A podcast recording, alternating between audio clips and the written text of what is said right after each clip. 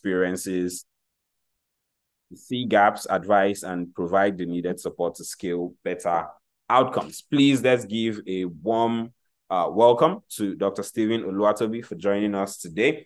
Thank you so much, Dr. Stephen, for being here. Lovely to have you here. Now we're going to go straight into the very first keynote. So, uh, Dr. Stephen, we'll take your keynote first, then we'll take Harry's keynote next. I'm going to spotlight you um, right away, and then we can have you. The floor is yours, Dr. Stephen. Uh, thank you very much, Emmanuel, and great to meet you, Harry. Um, good morning, everyone, depending on your time zone. Um, good to be here, and um, great work you're doing. I'm Emmanuel with the team at Host Now. Now, um, I hope you all can hear me. If you can hear me, just um, indicate, give like a thumbs up or something, just to confirm you can hear me clearly. Everyone, perfect, good, good. Um, all right, so um, let me just jump straight to it so I can use my 20 minutes well. I'm actually looking forward to the Q&A section because um, that's the session that will help me understand um, the questions that people really have, the pain points, and how how, how best to address um those. But I'll just you know give like an overview, um, just to give like um, a background on it. So. All right. Um, so creating a sustainable business foundation during economic shift. That's um, the theme that I that I got. Um, and I'm just trying to pick out uh, two things from there. First is uh, stable business foundation. Second is the economic shift. Uh, truth be told, that there will always be economic shifts. So my background is in economics, and there's this stuff we call business cycles, meaning that we have the peak periods, and then we have, you know, the downtimes. You know, in every economy, you know, this happens, right? So whether it's a boom period or a bust period, whether it's you know a recession or whether it's a boom period. So smart investors know that. Those who invest already know that. So they know when to invest. The likes of Warren Buffett will tell you um, that just keep investing. Don't say you're cashing out there. Just keep investing, knowing the timing. Smart business people now understand the timing and see how to level things out. There's a scripture that I love so much. You know, I'm a Christian, and this scripture is in First um, Chronicles 12 32 and it talks about the sons of Issachar having command over the other tribes because they understood the times. As business people, you must understand the times. What's the pain points?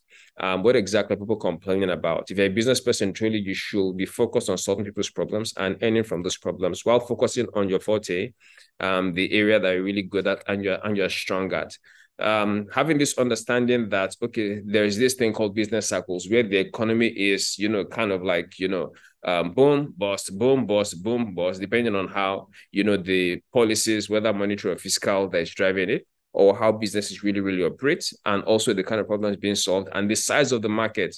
Using our own context, market is not is no issue for us because um, we, we are an asset to the world. Basically, Nigeria being over 200 million people is an asset to the world. That's why um, no matter how much people think that Nigeria looks like a bad country, um, those who countries and companies that deliver products to Nigeria will always be excited because that's a huge market um, for them. So these are factors that you look at as a business person. Now, um, seeing that and understanding and having that background to help us know that economic shifts should not even be um, a burden or a concern.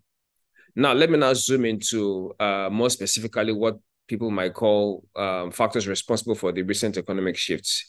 Things like number one, um, the removal of fuel subsidy, which of course has led to the increase in fuel price. And of course, since virtually everything moves, um, everything will also increase in terms of pricing. For instance, look at food. So food coming from the north, uh, from the south, or from wherever um, will leverage on physical infrastructure, transportation um, for movement. And since these vehicles, you know, use fuel, um, the cost of food will obviously increase. Um, businesses that deliver things also um, will have to, you know, increase delivery costs. Um, every product that's being sold, the price will kind of like, you know, increase. So generally, in economics, we call it inflation when, you know, prices generally, you know, rise. Um, and this rise, of course, is triggered by something in this case, which is, of course, removal of fuel subsidy.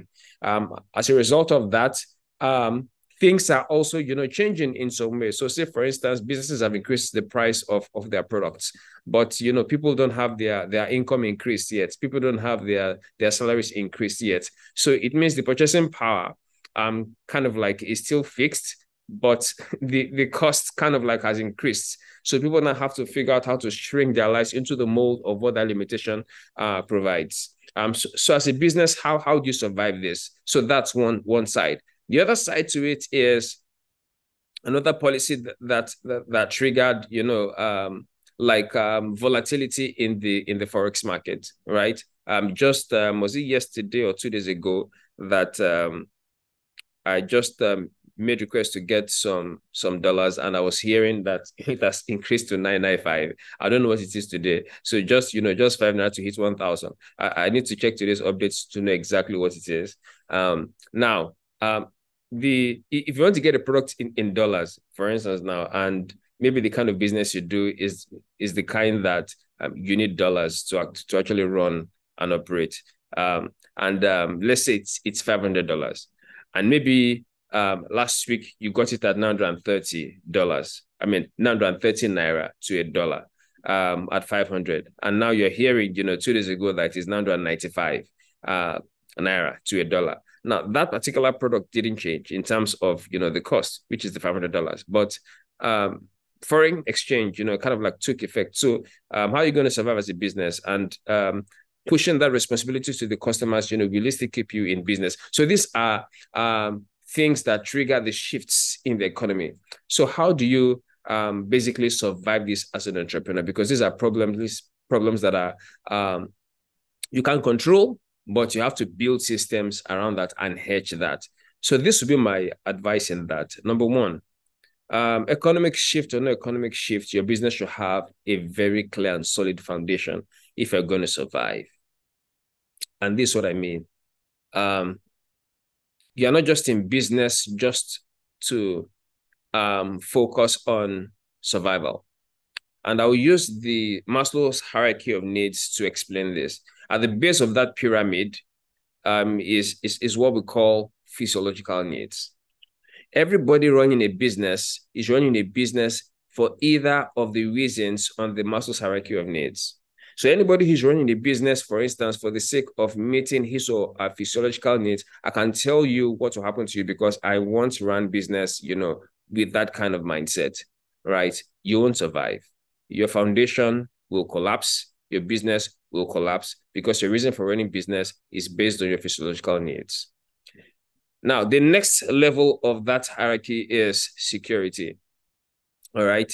Um, and which talks about safety whether it is job security, as the case may be. So if your reason for running a business is just, you know, to be secure, um, you also most likely will not survive because um, the pressure of survival will kill the business and ultimately kill you. Now, the next level of that is where building business really begins. And, and what I'm pointing out to here is the proper foundation that makes us a great entrepreneur to build a business that will last. And the next level is where you really start doing business. And that is the level where you begin to understand that true wealth is in people, where you begin to build and foster healthy relationships that will make you build healthy businesses, relationships with investors, relationship with customers, relationship with employees, relationship with partners, relationship with suppliers, suppliers that can even overlook you know, certain costs and even give you the product ahead of time because you have built relationship. So that is where the real um, place for building a proper foundation of a business comes in. And I'm referring to you, the, the, the entrepreneur now, uh, because you're the leader of the team. So first of all is to get your motivation right. This, you know, as to the foundation. The second thing that I believe as to the foundation is um, the kind of problem they're really trying to solve. Even though there's an economic shift, I mean, the more the intensity of the economic shift, the bigger the problem. And whether you like it or not, no matter how intense an economic um, shift is, um, people don't want to die. So people must solve the problem of hunger. People don't want to be sick. So people must solve the problem of health. Uh, people don't want to stay strapped, so they solve the problem of, of mobility. Um, those that have cars might want to park their cars. So does transportation business fly? If you're in transport business, how you what kind of innovation can you bring into the fore? So um, and this brings me to the fact that you need to understand the kind of problem you're solving and see to it that it's a problem that is worth solving because people pay to have that problem solved, no matter the economic situation, no matter the economic shift, no matter the economic condition. People always pay to have that problem solved. Um, say, say for instance, um, so I consulted for for a company just at the at the early points of this um, this um, economic um, shift issue when the policy um, changed, and, and and and they gave me access to to their numbers, and it's interesting that um, so some of the things I, I found out in, in, the process is that even despite that people don't have so much money to survive, people are spending so much money on betting. Like in a week, the the the, the amount of money that um, a processing platform is processing for one betting company for one betting company, or let's even bring together, you know, the, uh, maybe two betting companies. It's it's it's it's averaging in about 10 billion naira every week. So just imagine, and that is, and so so so if we look at that times, let's say four processing um, companies, um, that's like 15, um, about 10, 10 times four, that's 40. So just imagine 40 billion being processed um, by gaming and betting platforms. Where is that 40 billion coming from every week? It's coming from people, right? So there's money circulating in the economy, and people are putting money based on what they value. So um, this just explains the fact that um, there's so much wealth somewhere, but how are you positioned to collect that money? What problem are you solving to collect money from the other guy? Because as a business person, you should understand the kind of problem you're solving and how best are collecting um, that money um, to your own side. So if you're a mechanic, for instance, now be positioned to solve those who have car problems. People now are thinking of mobility. People are no longer driving. So where are people working? Is it internet that they need? Is it delivery they need? Um, is it that um, their car is taking more money from them? Maybe you want to take their cars and help them make money with their cars for yourself and for them as well, since they don't want to drive to the office and they can't afford to be paying the uh, the fuel stuff. So I, I've seen people who who are saying, man, I can't pay car park, you know, to, to park my cars in Lagos anymore when I'm going to the office. So they tell the driver, you can't just be my driver, right? Fuel is high. I need the car to go make money to pay for the fuel. So they've turned their cars to Uber. So while they're in the office, the driver is hitching Uber, Bolt, you know, around the two apps, you know, on the phone, and it's and, and that amount is paying for the fuel right? Um, that is one person individual. As a business person, you have to think proactively. What are the problems, and how can you solve those problems for for other people and for yourself, and profit from from that journey? So this also must go into the foundational depth um they're they're thinking about. Um, while not putting things out of context, um, it's also to consider the aspect of having a great team um, because really you can't do it alone. You need a great team, and I don't think um that can really be emphasized. Um, when it's too small in number to achieve anything meaningful, you also need a team that can have your back. Um, you need a team that um, knows exactly what it's doing. You need a growth team. You need a team that has the capacity to solve the problem you're trying to solve. Make sure it's a problem worth solving. One, to make sure the team you have has the capacity to solve that problem. Um, if not, you'll be investing your own energy babysitting people when you should be getting results. Um, you need a team that has the appetite for growth. You need a team that has the capacity to solve problems. The solve the problems that your business really is centered on solving and that you're earning from. Um, um, also reinforcing the kind of foundation um, has to do with vision and, and values. And I think one of the values you should consider is exceptionality. Um, in this age when competition is extremely stiff, you you you you you don't want to be lost in the crowd, right? Um, you, you need to be seen. And that's where exceptionality comes in. What makes you exceptional?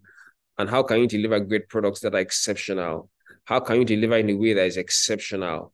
Um, how can you position yourself in a way that makes you um, exceptional and people perceive you as exceptional? Uh, because there are many options. So why should they pick you? Um, the reason why they should pick you is because they perceived some level or degree of exceptionality, um, basically, and that's um, crucial. Um, so these um, are my thoughts basically, uh, and I hope that somebody can pick something around that. Um, finally, I would just say, um, in terms of building a solid foundation, you also want to think of infrastructures that will help you to save costs. Um, so in this age where you know costs are rising, transportation costs rising, you might want to leverage on, on technology, for instance, technology infrastructure. So can you, you know, move to the cloud? um, figure out how to you know work, work with your team using the cloud, uh, using things like G Suite. Um, for instance, having a website, um, instead of having a physical store where you have to pay rent and all that, you know, and people see your product and then you pay for um, and you get your customers to pay for delivery. So leverage on, on technology. Instead of paying uh, a salary that is too high, you can always pay for an app that sorts your uh, your basic stuff from operations to accounting to all that. It's possible to slash your cost by 50% or even more if you can leverage on tech infrastructure that can help you to fly and do like a lot more on what you're doing. So um, in summary, number one, understand that economic shifts are not new. I mean, they've been like since ages and the um, global economic de depression of 1929 has taught us that um, the economy won't correct itself. People have to take, you know, deliberate decisions to take advantage of the wave of whatever depression, and you know, people actually become richer during such kind of of of depressions. For instance, more billionaires have been made in depressions than when the economy is, is in the boom. In history, and facts have proven that. So, as a business person, you need to rethink what you're looking at. Next, try to understand the problems that you're solving. Is it a problem worth solving? Is it a pain point? What's the size of the market that has this problem? Because you don't want to solve a problem that um, is only the problem of five persons. And those five persons can only give you like 100 naira for the problems they're solving.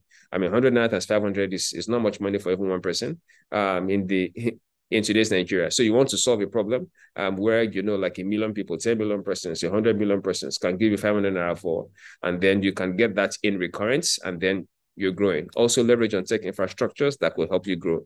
Um, have solid values that keep you in, particularly the value of exceptionality. Have a great team that has your back, that you don't have to babysit. They don't take your time babysitting them. Um, rather, they, they save you time to think because they know what they're doing and they get results. So this um, summary, I look for the to the Q&A where I believe I'll be able to answer more questions. Thank you. Awesome. Thank you so much, Dr. Stephen. That was very succinct but quite insight packed. Um, a few things that I um, I took out from what you said, which might be you know up for debate, is you know you, you mentioned that entrepreneurs should not um, you know have the mindset of um, them wanting to do business for psychological needs, um, I mean physiological needs or um, security needs right? Uh, because that way they tend to think small and then they just want to solve immediate problems and a couple of all those things. Um, the people, the, the majority of people we have in our um, what's it called in our community here are small businesses. Um, so that means a lot of them are probably still doing business, not because they just want to eat, but they're doing that to support their livelihood as well, right? Um, they might not necessarily be established tech companies who have raised money and then you know can decide, okay, let's focus on growth or scale. They're still trying to even stabilize their business. So that would pose me to to begin to, I mean, look at it. If they've not eaten, I mean, we've not eaten, we don't have a three square meal.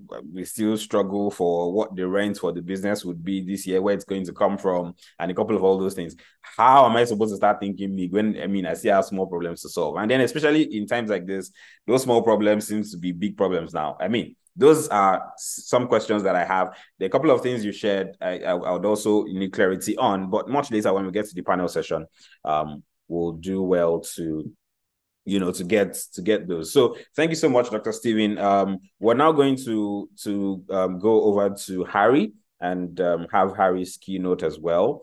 And then immediately after harry's keynotes we'll launch straight into the q and a's. I can see some questions in the chat section. We also have some questions that have been sent in earlier. So we'll just take everything together definitely. Um so harry uh, i'm going to you know yield the mic to you now if you can um you know um uh unmute your video. Is that the way we call it? Yes. If you can oh what I, I can't remember the English we used to use. But anyways, yes. Shall show your video? And then you know, I'm going to spotlight you and you have the next 20 minutes for us. You're welcome, Harry. Can we give a digital welcome to Harry, everybody? Let's have that digital welcome, welcome, welcome, welcome. Yeah, all right. Thanks, everyone. Thanks once again. Um, thanks for the opportunity to the Host Now Now team. Thanks for having me. And before I continue, I want to quickly thank uh, um, Dr. Stephen for a remarkable session. I learned a lot myself there. Um, I have a slide to share just to help me stay scripted. Um, how can I do that? You can just go ahead and share your screen. You should have access to do that. All right.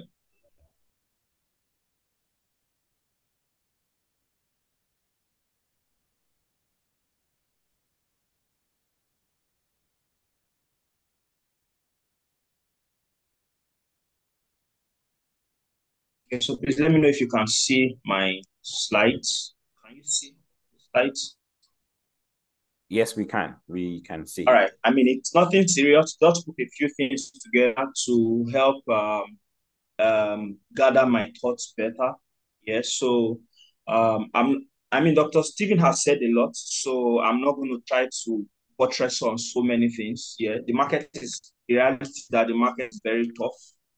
Inflation is high due to so many factors and um, the global VC market for fundraising too is also very bad. Even access to just normal loan for small businesses to small businesses is kind of very tough to access such things right now for businesses. Yeah.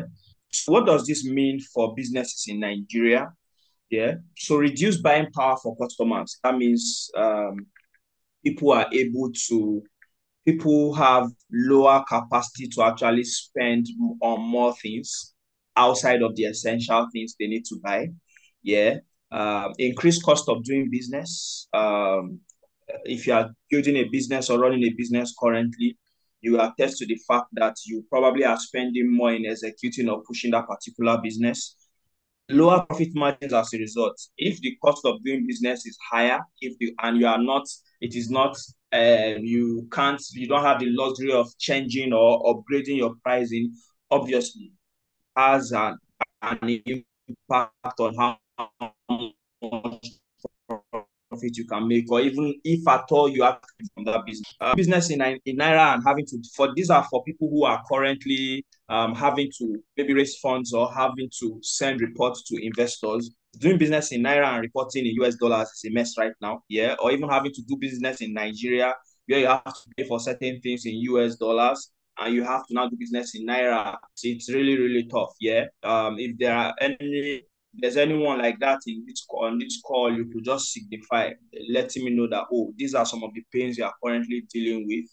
You probably have to pay for certain things. So okay, you probably have to pay for certain things in dollars.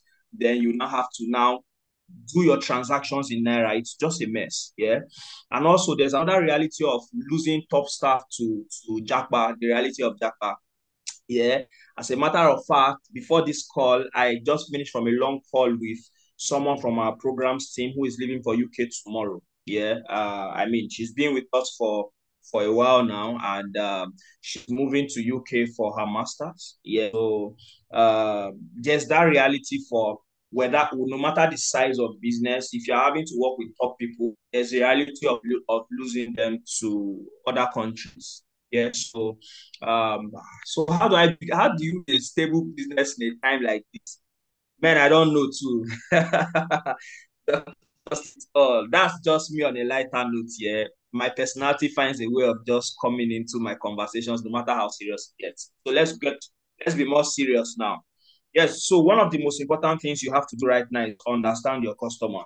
Yeah. Um, who are your customers? It's possible the people you assumed were your customers earlier in the year or even last year are probably no longer your customers. Yeah. Um, due to the economic reality. Um, what are the what are their current needs? Not the ones, not the needs you assume. What are the current needs of people who fit into that profile of your actual customers? it's important to keep reevaluating these things. Yeah. How are they currently catering for those needs?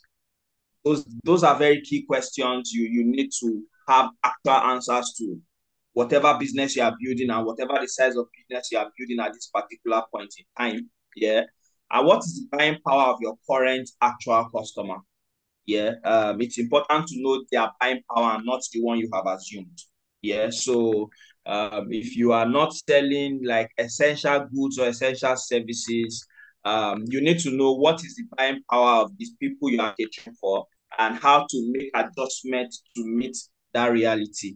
Yeah, so um, um, this is one of the key things you need to have in on lockdown to navigate these times. Like Dr. Stephen has said, there will be many more economic downs. This is just one of them. There have been quite a number of them in recent decades. Yeah. So it is not about being, I mean, I'm, I'm, I'm, it is not about being negative. It's just the reality of things. There's always that cycle. Um, and uh, when it comes to economic um, situations, interest. Um, I had, uh, so there's this excerpt from Market Sizing by Dr. Ola Brown, where she did a she did like a whole a very detailed write-up about the actual Nigerian market. Because a lot of times people who are building businesses, especially startup folks, we the startup people, we tend to just throw in data into our pitch deck.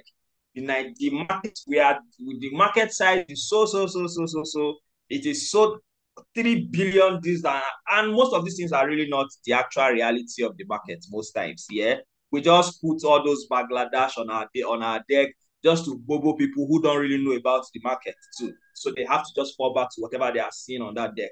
But Dr. Labra is someone who has so many business interests in, in, in, this region. So as a result, she had to do a deeper dive into the market. You can go and Google market size. I, I, I took time to now further improve on that data by doing even a deeper research, yet to now kind of create my own data from this. I so I have a detailed document on this. If you need access to it, let me know. I can share with you. I'll share with the host now now team here. Normally I should charge for that, but it took me a lot of time to do that research. But that's fine. Yeah. So the, the we have the first category of we, which we call the Nigeria one. That's the elite category. They earn about 10 million upwards annually. And there are just 2 million of these people in Nigeria, despite the fact that we are about about 200 million people in the country. Yeah, there's a middle class, and uh, the middle class earns about a million to mm. say around 10 million every every year. There are about 82 million of these. and there's the lower class who earns way less than 1 million every year, and there are about 90 million of these. It's important. The reason I'm sharing this is it's important to understand where your actual customer into this so into this chat uh, and how to actually cater for them. A lot of times, um, I see so many businesses just built on so many assumptions. Maybe the assumptions were right last year. Maybe the assumptions were right when you started. But a lot of those assumptions might have changed because so many things have changed. Yeah, even in this chart, yeah, there is in each of these category, there is still the lower, upper, mid, lower, middle, upper for the elite, for the middle, for the lower class. So when you understand where your customer actually fits in, if you are catering for the elite people, which means you are selling things around the luxury offering and things like that, obviously you your business model cannot be built around you cannot not be catering for people in that category with a lower class strategy if your market is actually the lower class, you should not be catering for them with the elite class strategy. And if your market is the middle class and several categories of middle class, you should understand that it's different from the, the elite market or from the lower class market. So you should understand their motivation, where they are, what they're trying to achieve, and how you can position to cater for their current needs. Because at the end of the day, a business is only existing because people are paying for your service, people are using your products, yeah, at a scale that keeps that business alive and above the water. And even beyond that, at a scale that now makes you keep achieving your business goal.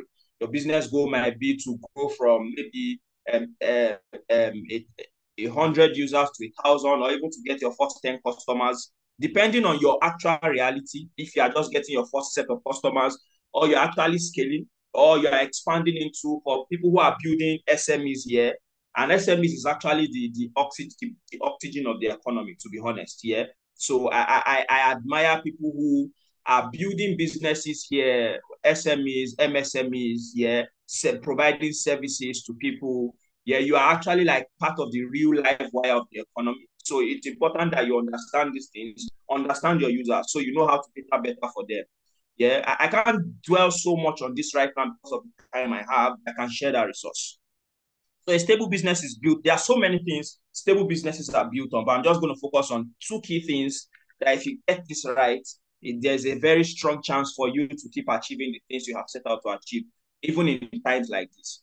Customers, yeah. At the end of the day, it's really about customers. It's about people who you're actually catering for. If you don't have customers, you really don't have a business.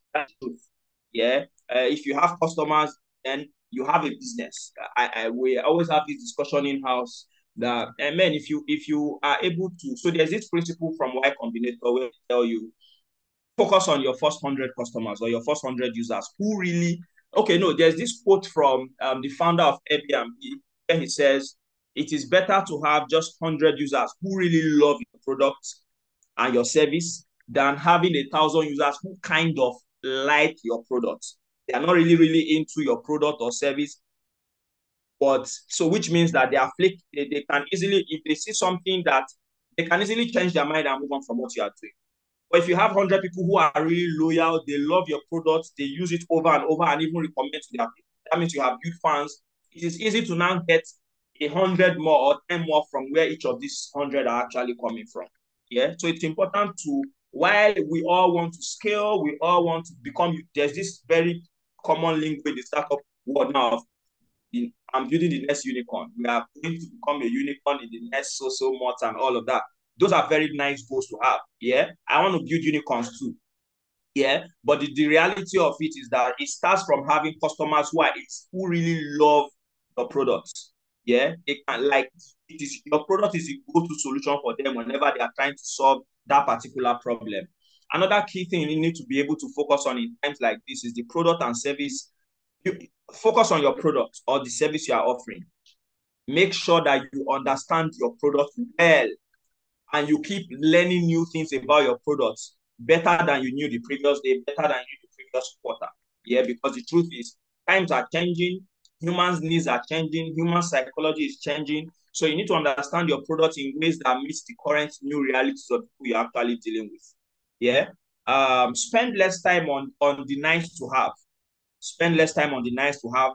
The nice to have are things. There are so many things that are nice to have for different businesses, depending on the business and your business size and business reality. So I'm not going to use my personal bias on what a nice to have is. You would know what is uh, you would know for your business. You know what is essential. You know what is a nice to have for your business. So uh, spend less time on the nice to have and spend more time on the most important things, your customers, your products. Keep improving on your products, the experience people have when they interact with your products or the experience they have when they interact with your service. Because it is that experience they are going to talk about when they are talking about talking about your business with other people. You see certain businesses where you come online on Twitter, you see people just coming to come and we have that experience in Treford a lot, where people come online on Twitter to come and just talk about Treford, come on LinkedIn, talk about Treford, and you will think we probably maybe gave them money to do that behind the scenes. Yeah, I was people reached out to me um, during the first platform of the year during Workers Day. People were people were sharing screen, they were sharing images with me. There was a speaker at the platform who was talking and referenced Treford as a place for people to gain non-technical skills in tech space. And I'm like, I don't know this speaker yeah, God bless him, but I don't know him. I don't have any relationship with him. So the truth is, when you build something that solves people's problem that people really like, that is really touching that soft spot in people's heart, people will go and propagate the gospel of whatever you are building. That is where you really need to be. Yeah. Um, it is nice to have a thousand, two thousand, ten thousand customers, but you need to focus on building a very loyal customer base because those people will propagate whatever it is you are actually selling to them and bringing other people. In at Treford, we have alumni who pay for other people to come and learn at Treford. They pay for their family members to come and learn at Treford. They pay for members of their team to come and learn at Treford. Time and time and time over again. Even in the early days, we are still in our early days. So even when we think or we don't have so much marketing budget per se, we've been able to enjoy a lot of goodwill of our users who are like our core evangelists at Treford. Yeah. So um, um, it's important to spend more time on that and less time on there are so many things that eventually fall into place at the later stage of your business. But you need to know that you need to have a business for you to now start having those other things. Yeah, I'm so I'm so tempted to touch a few things, but I'm not going to do that. Yeah. So, what are the skills you need to have as a founder in these times, or as a business person in these times? Yeah, because really, the business starts with you. Yeah. So, um, one of the first things you need to have, one of the most important skills you need, one of the most important skills you need to have is sales. You need to learn how to sell. Then products. I've touched on that already. Then ability to pivot, which is something I'm going to dwell on the more. Yeah. So on sales, you need to learn how to sell to customers, sell your product, sell the experience of a product to customers. Yeah, we talked about that already. You need to learn how to sell to prospective hires who you are bringing in to work with you. Yeah it's important that you know that when you are now you are entering that space of having to hire very competitive set of people, other people are also trying to bring them on board to build stuff for them in their companies too. So there are times it's not just about the money, there are times about the vision and how they see themselves in that vision. So if you cannot sell this to people, you might not be able to access some of the top talents. Yeah. So it's important you just don't learn how to sell to customers, learn how to sell to talents. It's also important you learn how to sell to investors. Yeah, because at the end of the day, Um, you need investors to invest in your business to scale whatever it is you are doing, to test or experiment whatever it is you are doing. Yeah, our earliest set of investors are Treford, and you you heard what Dr. Stephen said about the importance of relationships. Our earliest set of investors are Treford. We're just purely based on people I have built very solid relationships with during the course of my career. In fact, some of them are people who I, I was probably maybe their earliest or their first like first manager for them in their tech career. Yeah, this when these people knew, oh, oh, Harry is eventually pivoting to building something. Yeah, one of the first things they wanted to do was, man, we are willing to back whatever it is you are building. We don't even want to know the details of that idea, but we are going to invest. So it's important you also have build that relationship. But also, when I'm talking about sales here, you need to also learn how to sell to institutional investors. Then at the same time, you need to one key thing that is always missing, I've noticed amongst business people is you need to not just also sell to the first three people. You need to learn how to resell to your existing staff, your existing team. A lot of times we sell to customers, to hires, to investors, but the truth is the vision you sold to people you brought on board earlier on, maybe last year, maybe earlier this year, that vision might have changed. Yeah. So it's important for you to keep reselling the vision of your business to people you are even working with. Because at the end of the day, if they leave you, you don't you cannot do the whole business on your own.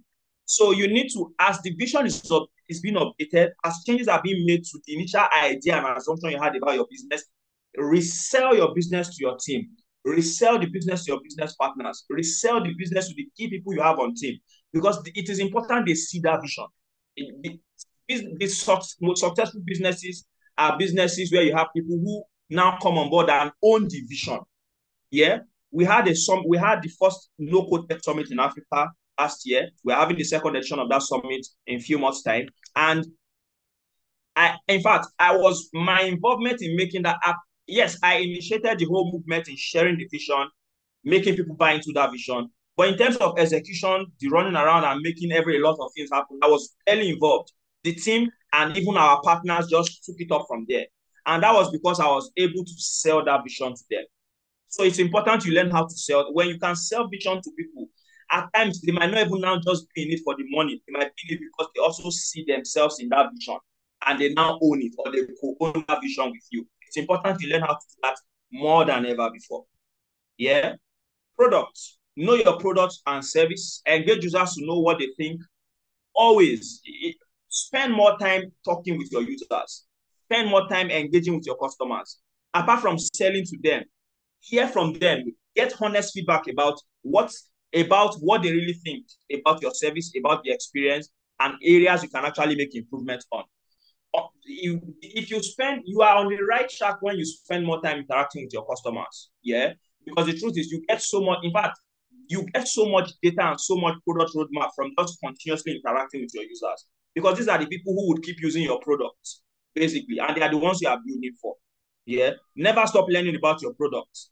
Never stop learning about your products. Keep updating your knowledge about the market, about the terrain, about similar products even in other regions, about similar products in regions that are very close to your region. Has someone built something like what you are building before? How what kind of success? What is the scale they achieve? What is the what is the biggest kind of business in your sector in the world? Yeah, on my wall here in my workspace, I have a sticky note that contain that shows, I think, the 10 most valuable edtech startups in the world. Yeah. So I have them. I know the I know the valuation of all those businesses. I know the region. I know what they are doing. On my wall here, on my sticky notes, I'm pointing, putting my hands on the startups who are doing things at the scale that I think we really want to do at Treford, that have actually had product market fit in a way we also want to emulate. So I'm always studying them, checking out what they are doing. Yeah, so you need to understand your product on this level and understand even the future possibilities of your product. So you can sell those things to your team, you can sell those things to your investors, you can sell those things to prospective buyer. People want to be part of something that grows, not something that is stagnant. So the more you learn about your product, the more you know how to move. And the most important thing I'm going to talk about today is pivot. Yeah. This is perhaps the greatest skill to have after sales. Times change, your users' needs change, market changes. So why should you not change? Yeah. Why should you not change? If everything is changing, why should you not change? So the most successful companies that stood the test of time have pivoted multiple times. The most successful companies that have stood the test of time. The Apples, the Microsoft, the Googles, the Amazon, they have pivoted multiple times. Amazon is not what it is. Amazon started as an online bookstore before they became an online store for everything. Yeah. Um, Google started as a, a yes, a search engine, and now they have pivoted into so many other things. So it's important for you to learn how to pivot. It's important for you to know learn how to make adjustments. And the reason is this. Um, what you initially thought was a profitable business idea when you started might no longer be profitable be a profitable business idea now. Yeah. So you need to make sure you are adjusting your business or even shifting your entire business to now meet the current reality. The ability to do this is one of the greatest skill to have as a business person. The ability to pivot because it involves getting withdrawing your emotional attachment from the initial idea you had. And that is one hard thing for us to do as business people. You know, when you have an idea, you are emotionally attached to the idea, you have shared that vision and all of that, you want to make it happen at all costs. And at times, that might just not be the right business idea at that particular point. It's a good business idea. It might not be the, it might not just be the right idea for that time. So your ability to make this adjustment is very, very important to the success of your business. So it's important that you really learn, learn how to pivot. Sit down and ask yourself very tough. To pivot, you need to ask yourself very tough questions. What is the ceiling of this business? What is the highest ceiling of this business in terms of what how far can this business go? Yeah. What if we if we are repositioning this business? What are there better realities or better higher ceiling? Is there really a large market for what the problem we are trying to solve? Or I just assumed that market initially. So you, you need to keep asking these questions, and that is why the other things I said are very important. The more you understand your products, the more you understand your users, the more you understand the market and the direction the market is headed, the better and the easier it is for you to actually make decisions on how to now move forward. Yeah, we are consistently evolving at Treford. Um, we initially started with physical cohorts, then COVID hit. Yeah, I didn't know I was going to share this example. COVID hit then at the time. And by the time COVID was hitting, we that by that time we actually we already had a plan for the next year where we are going to roll out physical trainings across Nigeria and even Ghana. Yeah, and COVID started. COVID just started creeping in gradually, and I asked the team at the time that what happens when this COVID eventually leads to a total lockdown nationwide, where we cannot hold physical events. But when I predicted this, it had not even happened. It was after this prediction, I think the following week or two weeks after, that was when government said there's going to be a, a lockdown. You can no longer have physical events or gathering of more than so so number of people. Yeah, so everything just played out that way, and I started making adjustments. Everything we, in fact, everything we initially planned about Treford, we made an entire adjustment of moving online. How do we create a learning experience online? How do we create a learning experience where people can learn online and things like that? And we just, I, I created a document that share with the team. We, we, we reached out to like to my network of people in the tech space, brought them on board as facilitators, and they were like, it's easier for me to even join this, to, to take part in this. I cannot travel from Germany to come and take a session for you. It might be very hard. But because this is virtual, from my room in Germany, I can actually take a session. I can take multiple sessions.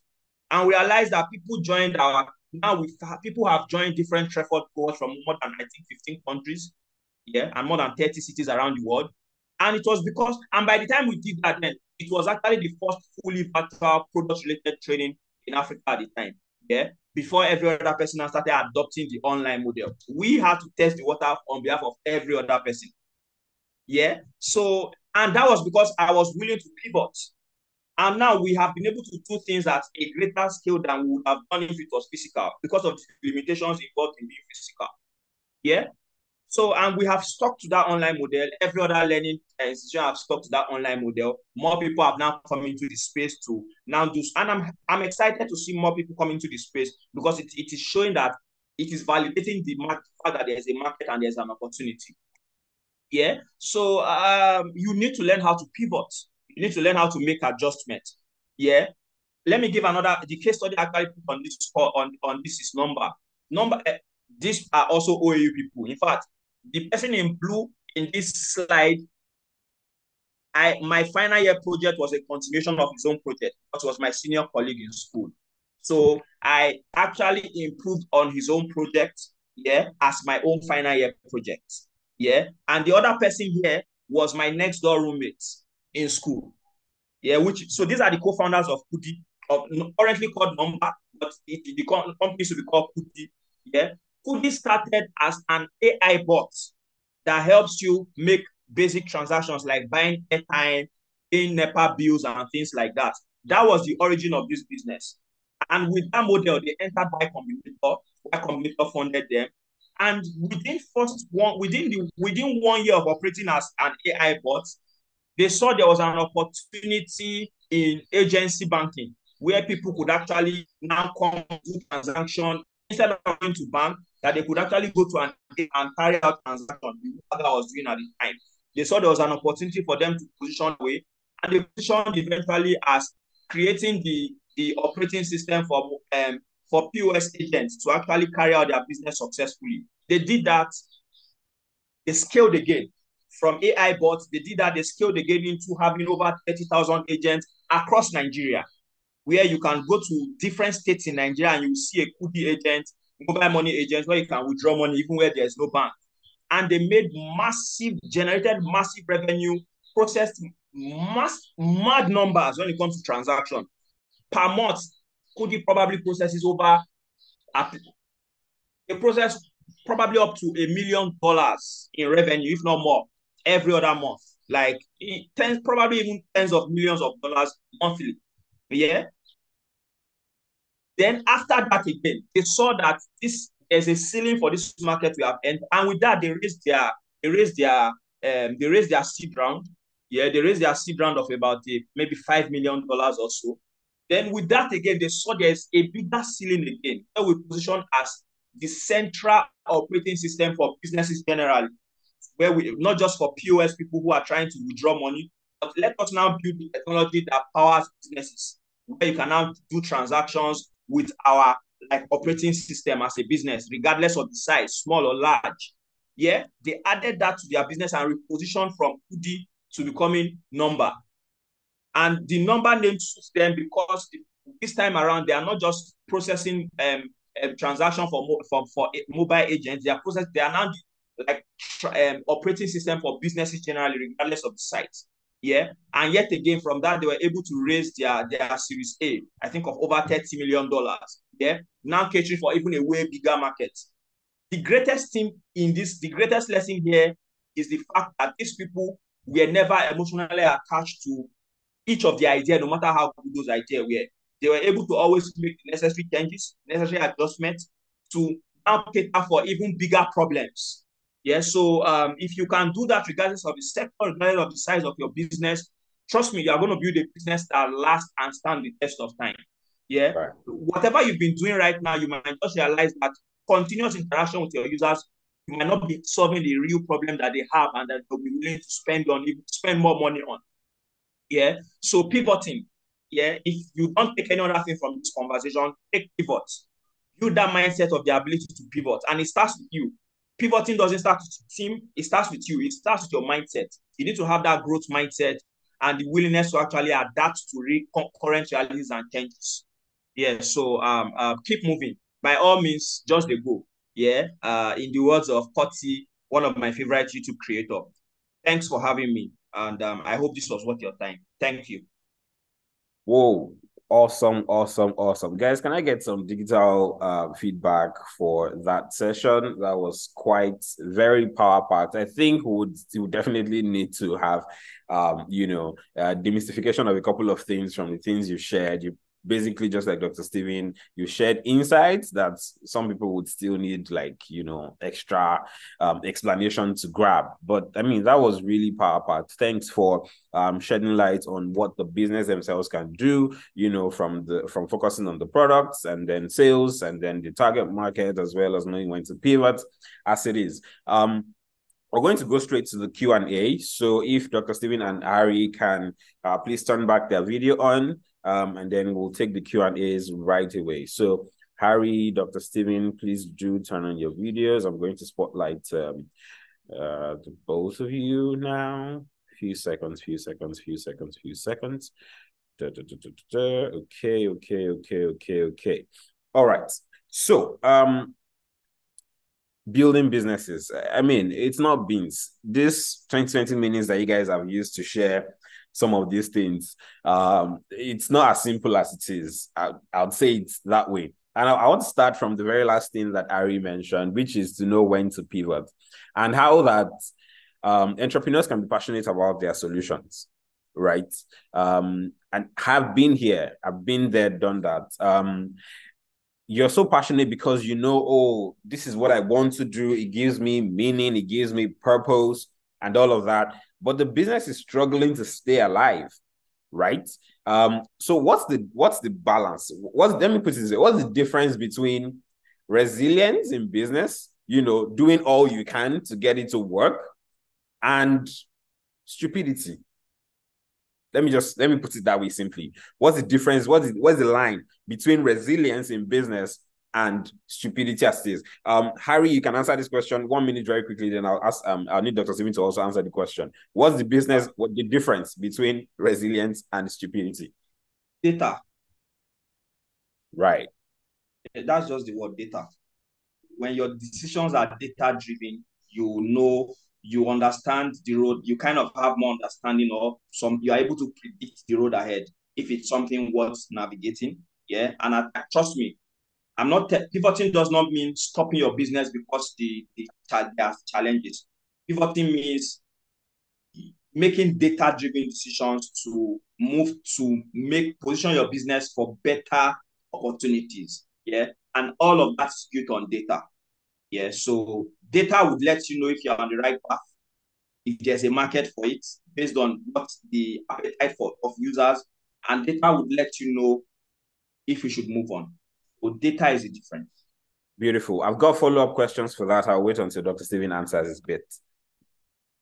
Okay, thanks a lot. And that was um, awesome, Harry. Um, so just to, to to write on what Harry said, it's actually um, learning so my own way of, responding to, to, to the same question is is um so as an entrepreneur you have to consistently be learning as a startup founder you have to be consistently be learning and learning in this case is what harry said data pay attention to what the feedback is um customer feedback is data um your revenue is data um the level of transaction is data uh, when the numbers are giving you, the numbers are basically giving you certain signs already. So what are you going to do? Are you going to stay stupid or you will learn from what you know the numbers are, are telling you. So it's basically learning. And most organizations just like Nomba was was as, as a case study you know i've gone through that journey. In fact um this basic technique you know the lean startup methodology, which is you know is a preferred you know uh, platform that that that I prefer to use because usually when people want to you know to start companies, there there are two parts, and that depends on the volume of resources you have. You either blitz scale, or you just want to go the lean startup you know model way which is you have that idea you don't know whether um the market really wants it. So you just want to do like a minimum value product uh, where you just spend a little amount of money to test in the market. The essence of testing is to get you know feedback get facts get data to make a decision right? So if the numbers are telling you that people really want this right then you know hey this is what to go. Let's invest some money to build the proper infrastructure to now scale this right? If the numbers are telling you this is not it then that's where pivoting comes in right? Let's now pivot and test right the, the numbers are telling us as um, this isn't working, so we pivot. We try that again, ship again to the market before you even invest in full blown tech development. All right, you pivot again, you check, you test. The numbers are telling you that, hmm, they seem not you know to, to, to like this. thing. Something really is wrong, and I think it's it's it's a wrong question to be asking. Will you buy this product? No, the way you know is when they pay for it or they don't pay for it, right? Or if you want to ask a question at all, it's how much will you pay? Uh, for it, not will you pay for this? So the kind of questions you want to ask as an entrepreneur matters, and how you want to do that matters. And asking the question does not mean just going there to ask verbally or to you know to send out the form, which of course is okay, but basically putting your minimum value product to the market and see you know if people actually you know will use this and even pay to actually use this. Now, as you get feedback, and feedback in this case is how they're using it, how they are paying for it, how long they are staying on it. Um, maybe you know they're even you know getting in touch with you. Can this thing actually do this? They're even giving you ideas of how to improve the product then you are, you are seeing something there. So just go with an open mind as an entrepreneur when you have an idea. You're building a product. Go go with an open mind and don't stay fixated right getting fixated, you know, can end up, you know, uh, making you lose everything. And then you're realizing later because somehow people, you know, most people try to want to get smarter when, you know, they are getting low on cash. Then they start getting smarter as to how to allocate resources. You know, before you get to that point, you want to learn from what the numbers are telling you and then improve basically from that. All right. Thank you so much, Dr. Stephen. Thank you, Harry. So the the the common thing with what both of you just said is data, gather data, learn. Um, now there are so many things that impact, you know, um, businesses and how how your business would thrive, either it's successful or not. Now, when we say let's gather data, what what, what about issues where the data we're even trying to pull together, we're not getting the right set of data. First of all, we know that the country in itself is not a um, is not a very data driven environment, right? We're not so conscious about gathering data, storing data, and you know, analyzing data, using that to make decisions. So we can't even find some certain data out there. Take for instance, um, Harry shared with us today the the rough um, estimate of what the middle class, low class, middle class, and high class Nigerians look like, right? Um, so let's say, for instance, you're trying to build a product for the middle class, and then these are people that earn I think 1 million per annum to 10 million per annum, right? And your product is supposed to be about 50,000 naira. But you know from let me put it this way from insight or from i don't know there's something we call a priori in um in uh in psychology. It's like you should just know it's like you just know it's that people should be able, this guy should be able to afford 50,000 naira for this product. But not many people are affording it right some people have bought it but not many people are buying it now, should you look at that data you have, the numbers, and say, oh, okay, so not many people are buying it. Um, that's probably because they can't afford it. Or should you begin to consider other things like, am I not, uh, you know, reaching out to the right target market? Am I not communicating the right way? Or is the product in a way in itself not, you know, providing the solution? You know, because you have to look at all these things. So how do you begin to look at all of these things together to know what data is important per time that would help you make informed decision. Um, Harry, I want you to answer this question. I hope you got your you, under, you understand what the question is. How do you begin to look at all the various you know elements that you can possibly get data from, and then figure out okay which one is most important to say okay because of this reason we probably should pivot or we should change our product or we should change this or we should change that. Uh so yeah, it's that's a very good question. And um, the way I have done this over time is to, like Dr. Stephen said, um, man, I'm, I think the only thing I'm really addicted to is learning. Yeah, I'm, I'm, I'm constantly learning. If you interact with me today on a particular subject matter, yeah, if you interact with me again in 24 hours to 48 hours on that same subject, subject matter, I have learned something new if I have that conversation with you again. Yes, so um, as business people, it's one thing you cannot really shy away from. Yes, currently the kind of infrastructure we have means that there are not readily available data that you can easily access. Yeah, but there are still ways around this. There are platforms that actually provides some data about the African market and Nigeria inclusive. So at times you you might really have to invest. Yeah, data is money. Yeah, having access to data is power for you as a business. And at times this the investment might not be much, but at times it might cost you to have certain information that makes you make the right decision.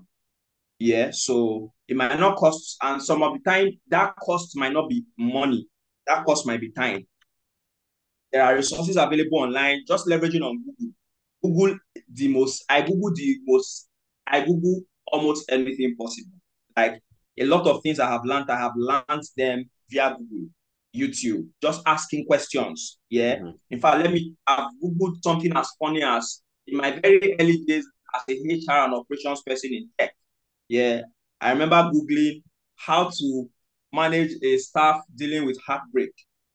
Yeah, because it, it might sound very funny, but I was dealing with that reality at the time with a, one of our top software engineers whose partner broke his heart at the time was serving breakfast. Yeah. And he couldn't focus at work again. I, I'm like, there's no manual that told me how to handle the situation. I had to go and Google to know how to manage this. So really, Google is your friend. Google is a, and you eventually learn to start sifting data, sifting like accurate data from the wrong data, and stay curious enough to keep asking people questions. Ask questions from your customers. Study people doing similar business to yours and see what you can learn from them yeah, study other markets, see the things you can pick out from those markets. Yeah. Then at times you might have to pay some form of money to access certain kind of data about your market. Or pay in terms of time. More often than not, you pay in time than even money because it will take you time to sit down and digest this data. It's not a lot of this information are online, are free, but most times we don't just have the time to go through them. All right. Thank you so much. Um, thank you so much, Harry. So let's let's shift a little bit from the things that you can control to the things that you probably cannot control as um, you know, as as a business person or an entrepreneur in say Nigeria, for instance. Um, to what extent uh, does and Dr. Sewin, this is to you, to what extent does politics, policy, and governance affect uh, building businesses in Nigeria? To what extent do you expect that maybe whatever the government says will affect my business and, and stuff like that. And also, as a side question to this, is Nigeria in a recession? That's that's a side question. So is Nigeria in a recession? That's one. And then secondly, to what extent does politics, policy, and governance affect businesses? Okay. Um, maybe before I answer that, let me just you know corroborate on some of the things that that that, that Harry said um, regarding the question that um, you you asked um, on that. To be very honest, particularly if you are bringing something that really has the potential to become a unicorn, um, because a unicorn mostly will be coming from like market creating innovations. Possibly, um, nothing really has has solved that problem. You know, like like it should be solved like now. So mm-hmm. oftentimes you might even find you data really um outside there. You might only find like proxies. Um, so what you want to do in this case is to generate data by taking action. So there is this thing that I learned from some of my friends in the US who who build um, who have built like great companies, like tech companies. Um, it's called act, learn, build. Like you, you don't want to gather data. You take action. Is your action that's generating the data? Mm. action. Create that minimum viable product. Start. Be learning from your action. That learning is what is giving you the data with your minimum viable product from the lessons you are building, right? Let's pick the Airbnb guys, for instance, as an example. When this guy started, there was nothing like that. I mean, who will actually give you a spare room for you to come and stay in his house? How do you want to scale that? That never existed. So when they went to um, when community for the first time, they actually rejected them. Paul Graham directly rejected them from entering Y uh combinator because I mean it doesn't make sense. Like who is going to open you know his house and say because I have a spare room, um, uh, I want to make it available. You know then, but don't mm-hmm. forget when this happened was um was 2008 when the financial you know um economic global meltdown actually took place. So people needed extra cash then. So it was just good timing right? And these guys just refuse to die because, I mean, and this comes to the question you asked me before Harry came in, where you were mentioning something about how do you balance, you know, meeting your physiological needs with. So I'll pick the Airbnb guys too as an example, right? Um, they were not making money. They only had, they only made money once, and that was because of an event, right? So it's a design weekend. There was an event. People came from all over the US, some from all over the world. You know, coming to um, California for the particular event. And so they just bought like airbed and then just, you know, to get people sorted out. So they made money at that time, but now event is over, money wasn't coming in. So they started to sell cereal to survive. Now, this brings the question of managing, building a business that will outlive, outlive you, that will last, and also managing survival right? And that's the aspect of figuring out how to survive, doing everything. Most companies, I mean, if this guy, um, Enio of um, of um, Team Apt, that, that Moniepoint, will tell you his experience also. I mean, engineering jobs for anybody to survive while you're building Team Apt when it was still Team Apt, right? So if you're starting a startup, understand your survival points, understand building a business. If not, you're going to kill both you won't survive, and most likely business will not survive. All right. So um, act, learn, build is my answer to that. Generate the data, learn from it, and grow. And see Airbnb today now, it's um, the last time I checked, it was valued at 30 billion, about 30 billion US dollars in in, in valuation. Um, now to, to, to, to your question, um, which is basically centered around um, do policies and regulations play a matter? Yes, of course, yes, it does. Um, 2021, of course, has taught us that. I mean, fintechs were literally jollofing, we're jollofing and having a great time. Uh, 2020 before 2021, 2021, when uh, gracious friends at, at CBN, you know, came up with the policies that, you know, started to shake the system gradually. So it was then that we knew that, yes, policies actually have effect um, in the tech, in building a tech a tech company, and then the crypto stuff came and all that. But um, as an entrepreneur, what you want to do is to be able to um, focus on what you can control while solve, solving the problems. The regulations are there, but you won't fold your arms and say because there are regulations, you won't try, right? Where there are no regulations, you better keep moving. You better keep moving. After all, there are no regulations or rules to stop you, right? But of course, as you keep moving, you start teaching educators, I mean, regulators now, you start teaching regulators how to become better regulators by coming up with policies. And then you also want to be involved in the policy development process, right? You want to make them your friends because you want to have input in the development of such policies, just to make sure that those policies um, don't, you know, work against us. I had the privilege of working with the team that um, proposed the um, the Nigerian startup bill, courtesy of the likes of Bosun Tijani and um, and uh, this guy of of of, of Valley. That's a VGG Venture Garden Group.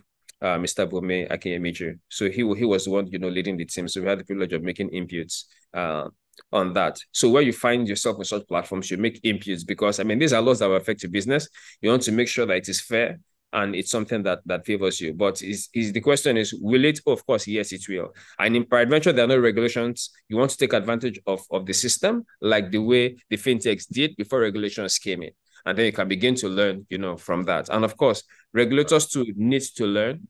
Um, so you want to keep, you know, taking action to be involved in that process. Um, and we can take a cue from what Elon Musk has been doing recently. So recently, I think it was was it last week or two weeks ago, um, that Elon Musk, you know, uh, literally was educating the government about the need to introduce regulations around AI.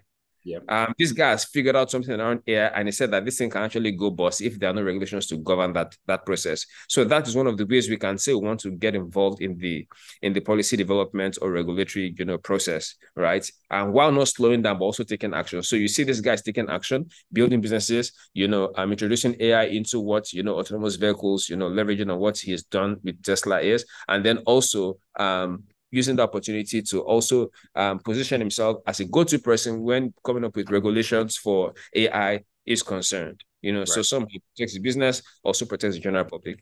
And to your question as to as to around um, recession, of course, Nigeria is in a recession, but let me tell you something about the Nigerian. And I think it's, it's, a, it's a gift. No matter what's going on in Nigeria, Nigerians don't know and Nigerians don't scared. Nigerians just have this gift, and that's the ability to survive. Right. Right. So so so Nigerians don't even know whether there's a recession or not. Uh, they could just hear it in the news that there's recession, but they don't know. And it's just a blessed gift. You know, like a white man, you know, said that doesn't understand how Nigerians actually do it.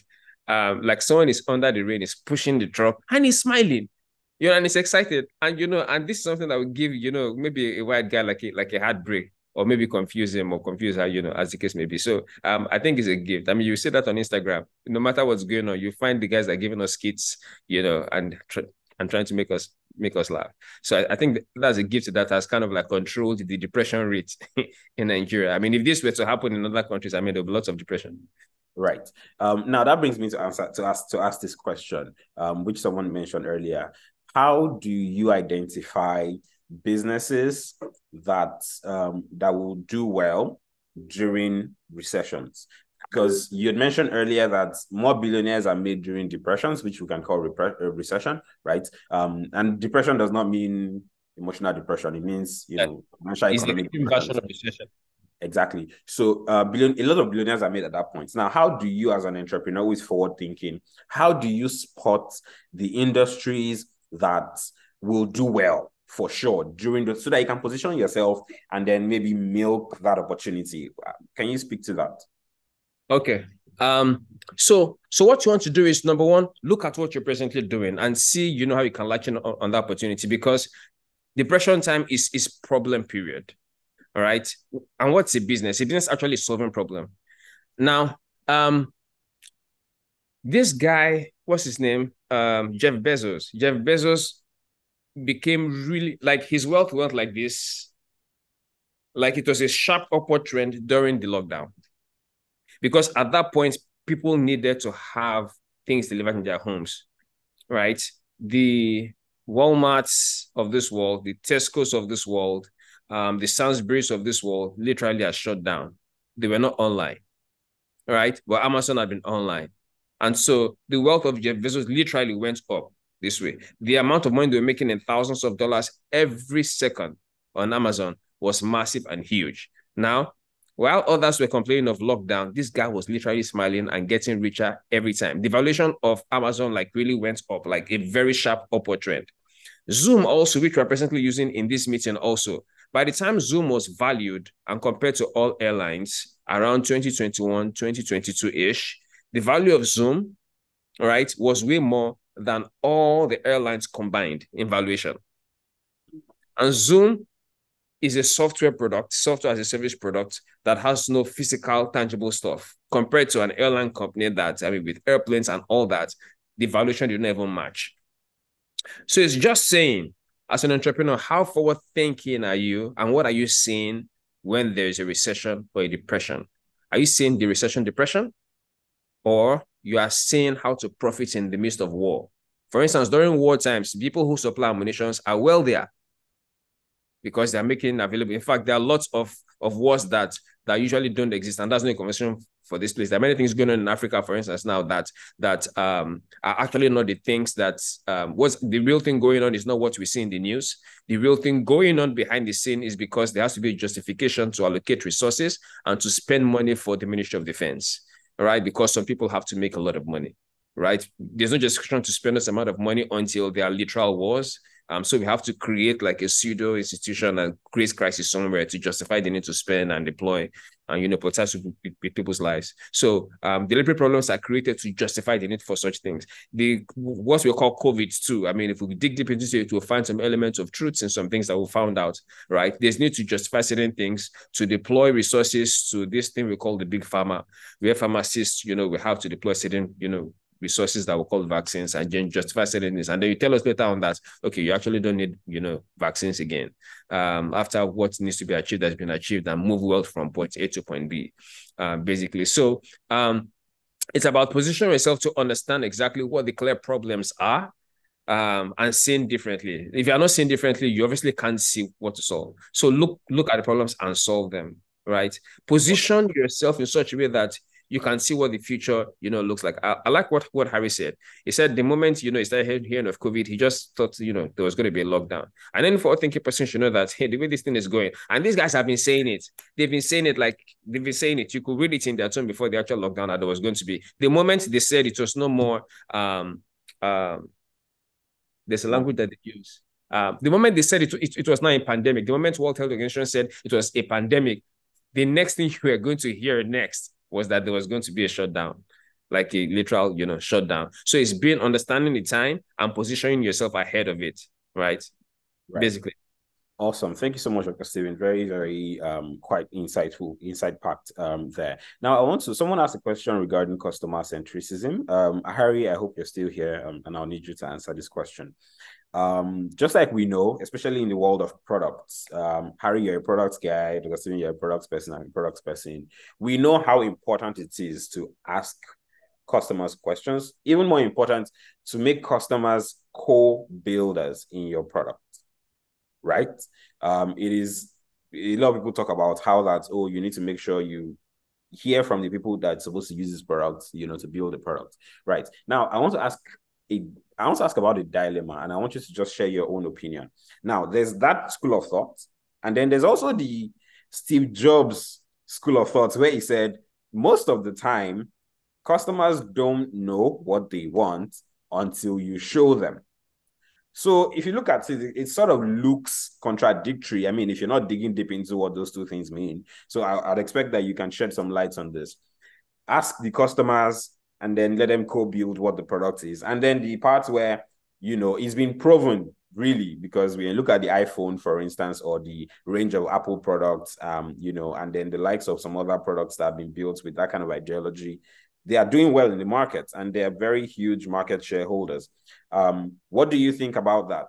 Build with the customers or uh, figure out what it is even before the customers know what they want and then sell it to them so um yeah thanks for that question. So i mean it's a very tricky thing to build with customers yeah. And it's it's a very nice thing to say but it's a very tricky thing to do in the sense that yeah you want to um yes you've heard that quote about if you asked humanity um during the time when the means of mobility was horse if you ask them what they wanted to move they would tell you they wanted a faster horse. Yeah. Yeah. They would not tell you they wanted a, a, a combustion engine that would accelerate their movement faster than a horse. But and that's the reality with that's the reality with with users too and with people. Yeah. You want to get data from them from an experiential point of view to know how to improve on that experience. But you want to be careful on uh, the whole concept of yes, I know the idea of building in public or build publicly is very nice, but at the same time, the reality is that you cannot do every, you cannot build everything uh, based on what they are saying. There are certain things that you might have to make certain calls into building, and just like Dr. Stephen said, test, build, test, then adjust to how they now experience that particular product. Yeah. Um, Google Meets during so at, at the end of the day, your product is really not what you think it is. It is what your user make it is you it is it is really what your user now decide to do with it, if you get what I'm trying to say. Mm-hmm. The quote in my head sounded better than that, but pardon the way it came out. Yeah, pardon my English. I'm hungry. I'm, I'm, hungry. Yeah. So yeah.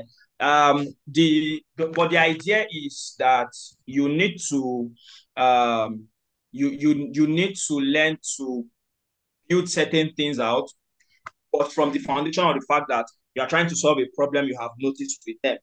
Yeah. Mm. So the data from them is the problem you have noticed people are actually facing. Then at times you might prefer a solution along with your team, test it with them and see the changes you now need to make based on how they are interacting with that product. Let me give an example. During lockdown, um, people learned people people during lockdown, a lot of platforms you would never assume would become schools became schools. Yeah. Mm-hmm. A lot of learning was happening on WhatsApp. Yep. A lot of learning was happening on Telegram. As a matter of fact, Telegram was almost like a school during lockdown for a lot of people. Yeah. Google Meets, which was just for meeting few people, became like a classroom for quite a number of people at that point in time. So people tend to like adjust the products to solve their actual problem. And, and it's it's important for you to now quickly make adjustments based on how they are experiencing it and the use cases they now bring to bear the most on your product and adjust to those realities as fast as you can. Yeah. I'm going to give an example with our e-learning platform, which we launched about six, seven months ago. Yeah. Um, which is like the next frontier of Treford that we are currently experimenting with users. Yeah. Um, when we launched it, we the goal was to now provide self-paced courses to see how people were actually going to interact, people were going to learn and things like that. But we started realizing that there was a whole lot of people out there currently who are looking to build careers in tech, yeah, but there are so many resources being forced down their throat or being thrown at them without even helping them understand the foundation first of these things to not even know if that is the right career path for them in first place. And we invented something at Treford called the Startup Pack. Startup Pack for different learning paths across different local tech roles. Yeah. And within a short time, we realized that we are probably now, we now have over 6K people who have actually from different countries who have accessed those startup packs. And they even have created their use cases. For a lot of people, they started coming on Twitter to share that it's been a great refresher course for them.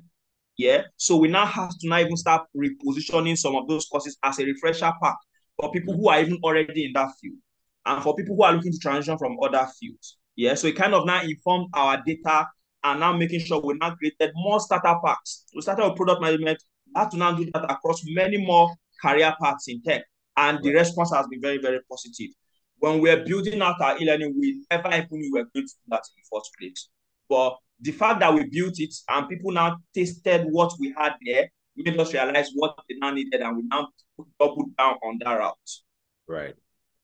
Right um that's that's i think that that just speaks to it the best way anybody could put it um you should listen to the customers and understand what the problem is just like you said but when it comes to building they might not necessarily be the best in the best position to tell you exactly what to build right? But as far as you understand what the problem is, the root problem, and then when you use things like the five whys to get to the really, really, really root cause, you can then decide or you can then use that insights to build um, something that works. Thank you so much um, for sharing that, um, Harry. So our time is fast spent. We have some some more questions um, that we had taken before. Our time is fast spent. It's already eleven thirty two, and I'm craving the indulgence of everybody, speakers and um, you know listeners alike. So just give us a few minutes to round off, and then we'll, we'll you know we'll call it a, a meeting.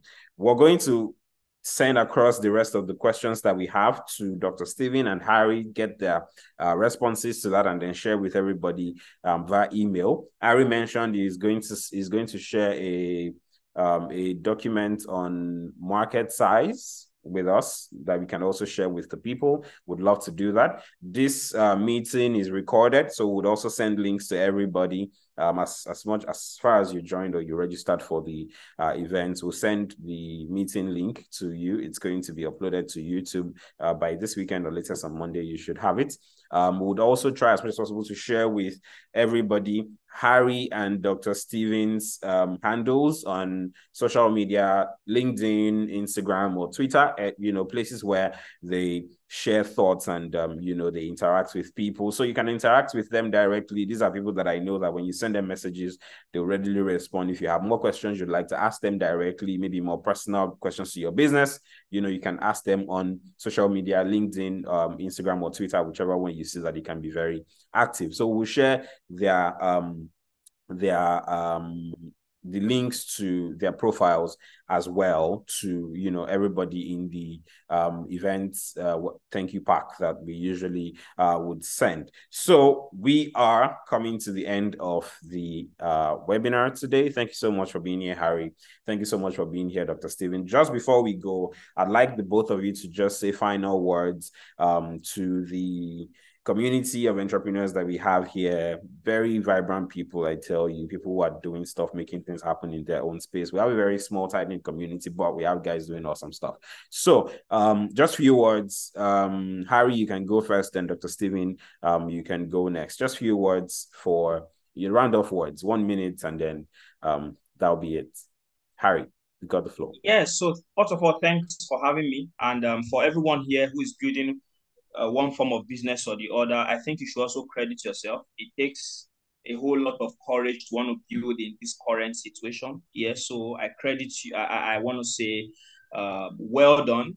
Uh, uh, and um, please, if there are if you if you found people who have found your products useful, then it's very possible there are more people from there. Just um, just adjust that, having that mindset of making necessary changes to keep serving your people better.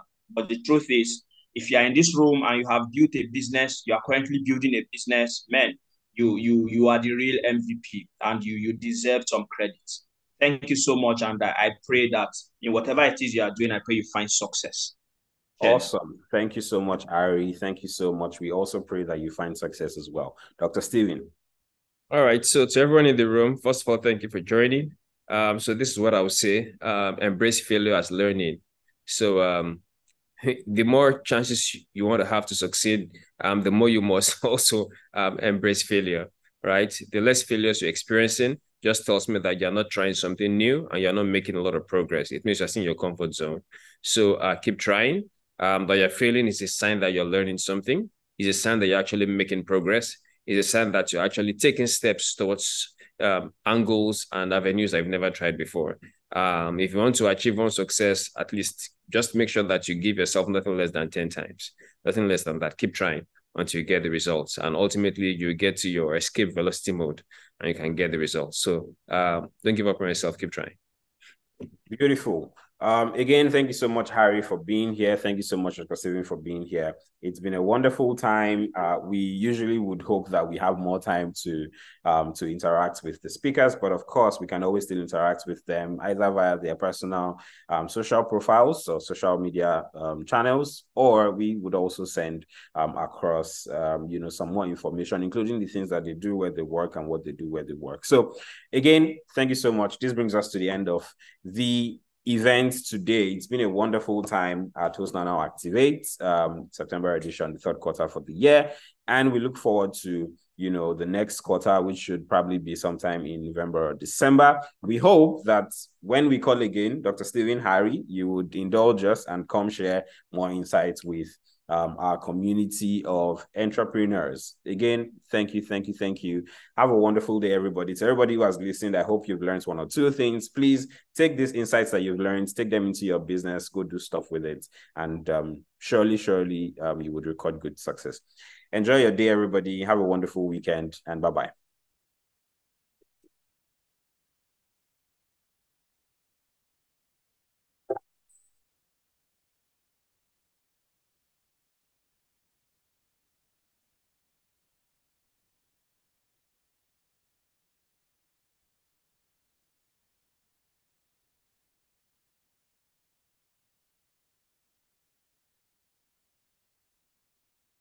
à,